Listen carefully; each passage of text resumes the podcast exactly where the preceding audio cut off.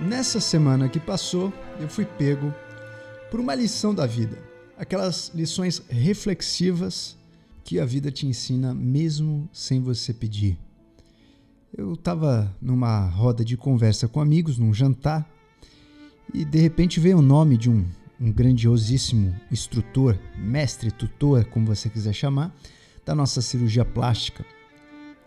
E logo que o nome dele foi lembrado, um dos integrantes da mesa falou assim: Mas do pra estar sabendo que o fulano faleceu, né?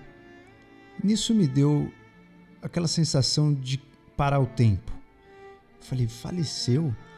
A minha última memória com o mestre Jaimo era justamente uma mensagem no WhatsApp que ele acabou não ouvindo. Eu mandei um print, uma mensagem para ele de uma seguidora que repostou uma frase que eu comentei em alguma live e essa frase justamente era a frase de origem dele. E eu copiei essa frase e falei na live. E a seguidora repostou essa frase como se fosse de minha autoria. E aí eu repostei falando que a autoria era a frase do Djamovic, que é esse mestre tutor.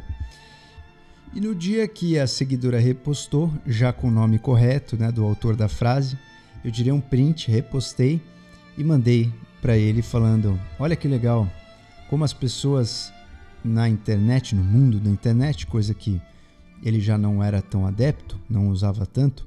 Mas eu falei: olha que interessante como a gente consegue influenciar positivamente as pessoas nesse mundo. E mandei um áudio grande, né, agradecendo pelas reflexões é, filosóficas e etc. E esse áudio nunca foi ouvido. Eu imaginei, falei, bom, Jarmo deve ter mudado de celular, né, deve ter é, modificado o número e acabou não avisando. Logo no, nos primeiros meses da pandemia, a gente fez uma live juntos, uma live no Zoom para os integrantes da Sociedade Brasileira de Cirurgia Plástica. E eu me lembro que na live a gente citou algumas questões da dificuldade do Covid, sobre a vida, e eu me lembro de ver um, uma pessoa muito esperançosa em relação ao futuro. E aí, qual foi a lição disso tudo? Qual foi a lição da vida? Eu achei muito curioso né, mandar uma mensagem para uma pessoa sem saber que a pessoa já não está mais aqui. E o mais curioso é abrir o chat e ver a mensagem não ouvida. E falar, ele não vai ouvir mais. Né? Não tem mais nenhuma esperança de que essa mensagem seja algum dia ouvida. E aí cai a ficha. Cai a ficha de que a única coisa irreversível realmente nesse nosso mundo é a morte. E a única certeza que nós temos que vamos enfrentar. E quando nós começamos a pensar nisso, quando nós começamos a refletir sobre isso, a gente relembra parecendo que a vida realmente é muito breve, a vida é muito curta. Mas será que a vida é breve? Ou será que a gente aproveita de uma certa forma automática o nosso tempo aqui? Muitos de nós estamos sempre ocupados, mas poucos estão fazendo alguma coisa útil. Quanto mais você der utilidade para a sua vida, em termos de objetividade, achar um objetivo, achar uma missão, uma trajetória, algo que você queira conquistar, isso te dá uma noção temporal de que você está aproveitando o seu tempo. Quanto mais ocupado você tiver no automático e o seu tempo realmente não te levar a lugar nenhum, e você navegar à deriva, parece que tua vida está passando muito depressa. Quando você vê, você não chegou em lugar nenhum e a vida praticamente já se foi. Então é muito interessante a gente recapitular essas lições da vida para colocar objetivos, metas, estratégias para que a gente quer, quiser alcançar. Eu não digo nem de valor material, mas muitas vezes até de valor moral, até de valor sentimental, vale muito a pena a gente colocar um rumo para aquilo que você quer. Isso dá a impressão de que a trajetória está rodando, você sente o tempo passar. E o tempo não passa tão depressa, você pode estar ocupado, mas fazendo alguma coisa útil. E aí, para a gente encerrar essa reflexão, essa breve reflexão, eu vou pegar justamente uma frase de um mestre do estoicismo, um dos últimos mestres estoicistas que viveram aqui nesse mundo, que é o Marco Aurélio. também conhecido como Marcus Aurelius. E ele, além de um super mega filósofo sábio, ele também foi um imperador de Roma. Então o cara foi poderosíssimo, conseguiu unir duas coisas que raramente a gente vê nesse mundo, que é a sabedoria e o poder político. E o Marco Aurélio, ele é um cara que fez inúmeras reflexões que vale a pena a gente sempre recapitular. Cada reflexão traz aí pra gente uma complexidade enorme de pensamentos, de direção e nada mais peculiar do que usar nessa época de crise, nessa época pós-crise ou começo de crise, a gente não sabe nem qual é o, o tempo que a gente está nessa pandemia, mas quando a gente está em uma fase que a gente viveu aí uma crise de diversos aspectos, o estoicismo ele é muito interessante por uma razão. Ele surgiu justamente numa época onde as pessoas tinham é, uma noção de que a vida era muito breve, de que as, as trapaças eram, eram muito frequentes, existiam é, guerras o tempo todo, envenenamento, traições e as pessoas tinham que lidar com a falta da certeza de que você estaria aqui amanhã e às vezes a pessoa que ia te tirar desse mundo era aquela pessoa que era mais próxima, como o teu irmão, como tua prima, como tua mãe, como teu filho.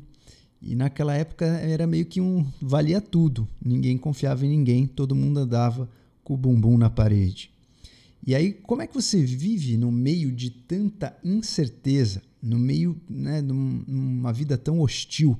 Uma vida tão frágil em termos de garantia que você vai estar aqui. É, tem inclusive uma passagem bem interessante que diz sobre a gente não precisa temer aquelas pessoas que são os piores inimigos, porque o inimigo mais te infringe é capaz de te matar. Então, tanto a pessoa mais poderosa da época poderia matar um, um grande senhor, quanto um escravo rebelde também podia ter a capacidade e o poder de matar uma pessoa. Então não adiantava ficar muito estressado com todas as possibilidades, e sim aprender a conviver com elas. E assim o estoicismo traz aí uma série de argumentos para a gente manter um, um, um pé no chão na moralidade, um pé no chão na virtude, que é um dos alicerces aí do estoicismo, justamente para que a gente consiga ter aí uma noção quando está parecendo tá tudo um caos, tudo perdido, ou em fases onde a gente tem muita gente com incerteza, nós podemos nos guiar e nos basear por princípios. E o ser humano, quando é baseado por princípios, a vida acaba sendo um pouco mais sólida, um pouco mais estável. Então, o Marco Aurélio, que foi esse grande dominador aí de Roma, dizem né, que foi o último imperador da época de paz e ele foi um dos últimos estoicistas é, que colaboraram muito aí com o conhecimento e a sabedoria do estoicismo. Então, esse trecho justamente do Marco Aurélio diz o porquê que você deveria sair da cama. Se você é uma pessoa que não, não tem vontade, às vezes, de sair da cama um dia, você está naquele friozinho, quer ficar embaixo do seu cobertor, não está nem afim de jogar a vida é, para frente, né? não está afim de fazer nada, gostaria de ficar dormindo por décadas. O Marco Aurélio tem uma mensagem bem importante para você há mais de dois milênios atrás. Então vamos embora estimular nosso cerebolo aí. Essa mensagem reflexiva, essa história toda é para você valorizar mais a vida. Não é para você ficar triste, é para você desejar viver. Já que você tem esse presente, essa possibilidade, você está inspirando. Se você não estiver mais inspirando, aí eu fico preocupado. Se você estiver ainda inspirando, relaxa que você ainda vai soltar o ar. Quando você soltar o ar a próxima vez, você nunca vai saber se você vai inspirar de novo ou se vai ser a sua última expiração. E para isso, a gente tem que relembrar que nós somos de carne e ossos mortais e podemos aproveitar cada segundo que nós temos nesse glorioso mundo para fazer alguma coisa. Para amar, para se divertir, para dar risada, para trabalhar, para fazer suas missões, para se estressar, para cumprir suas responsabilidades. Mas sai dessa cama, levanta e vambora, porque a vida está aí para isso. E vamos ver o que o Marco Aurélio tem para nos ensinar. Vem comigo.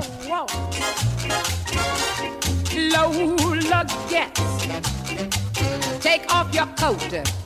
Don't you know you can't win? You're no exception. Abre aspas. De madrugada, quando tiver dificuldade para sair da sua cama, diga a si mesmo: Eu tenho que ir trabalhar. Como um ser humano, eu tenho que trabalhar. Do que, que eu posso reclamar? Se eu vou fazer o que eu nasci para fazer, justamente coisas que eu fui trazido ao mundo para fazer. Ou é para isso que eu fui criado, para me aconchegar sobre os meus cobertores e me manter aquecido? Então você nasceu para se sentir bem, ao invés de fazer as coisas e experimentá-las? Você não vê as plantas, os pássaros, as formigas, aranhas, abelhas fazendo suas tarefas individuais, colocando o mundo em ordem da melhor maneira que eles podem. E você não está disposto a fazer o seu trabalho como ser humano. Por que, que você não está correndo para fazer o que a sua natureza exige? A nossa natureza é uma natureza de viver uma vida para um serviço, uma vida de serviço para ajudar os outros uma vida de serviço para que a gente possa contribuir para esse mundo. Qualquer resistência para esse propósito é, portanto, uma negação da nossa natureza e é uma falha de amor próprio. E para finalizar, se você ainda está embaixo das suas cobertas, a mensagem final do Marco Aurélio é que você não se ama o suficiente. Sim, sim. Whatever Lola wants. Lola gets. And little man, little Lola wants you. Esse áudio é exclusivo para os Vatalive. Áudio exclusivo Vatalive. Mas que diabo é Vatalive, hein? É a nossa assinatura prima de mestres que querem desenvolver a consciência para ter uma melhor leitura do medo que a gente está vivendo e ter mais amor para os pequenos detalhes da nossa existência, da nossa vida. Vamos juntos, senhores! Oh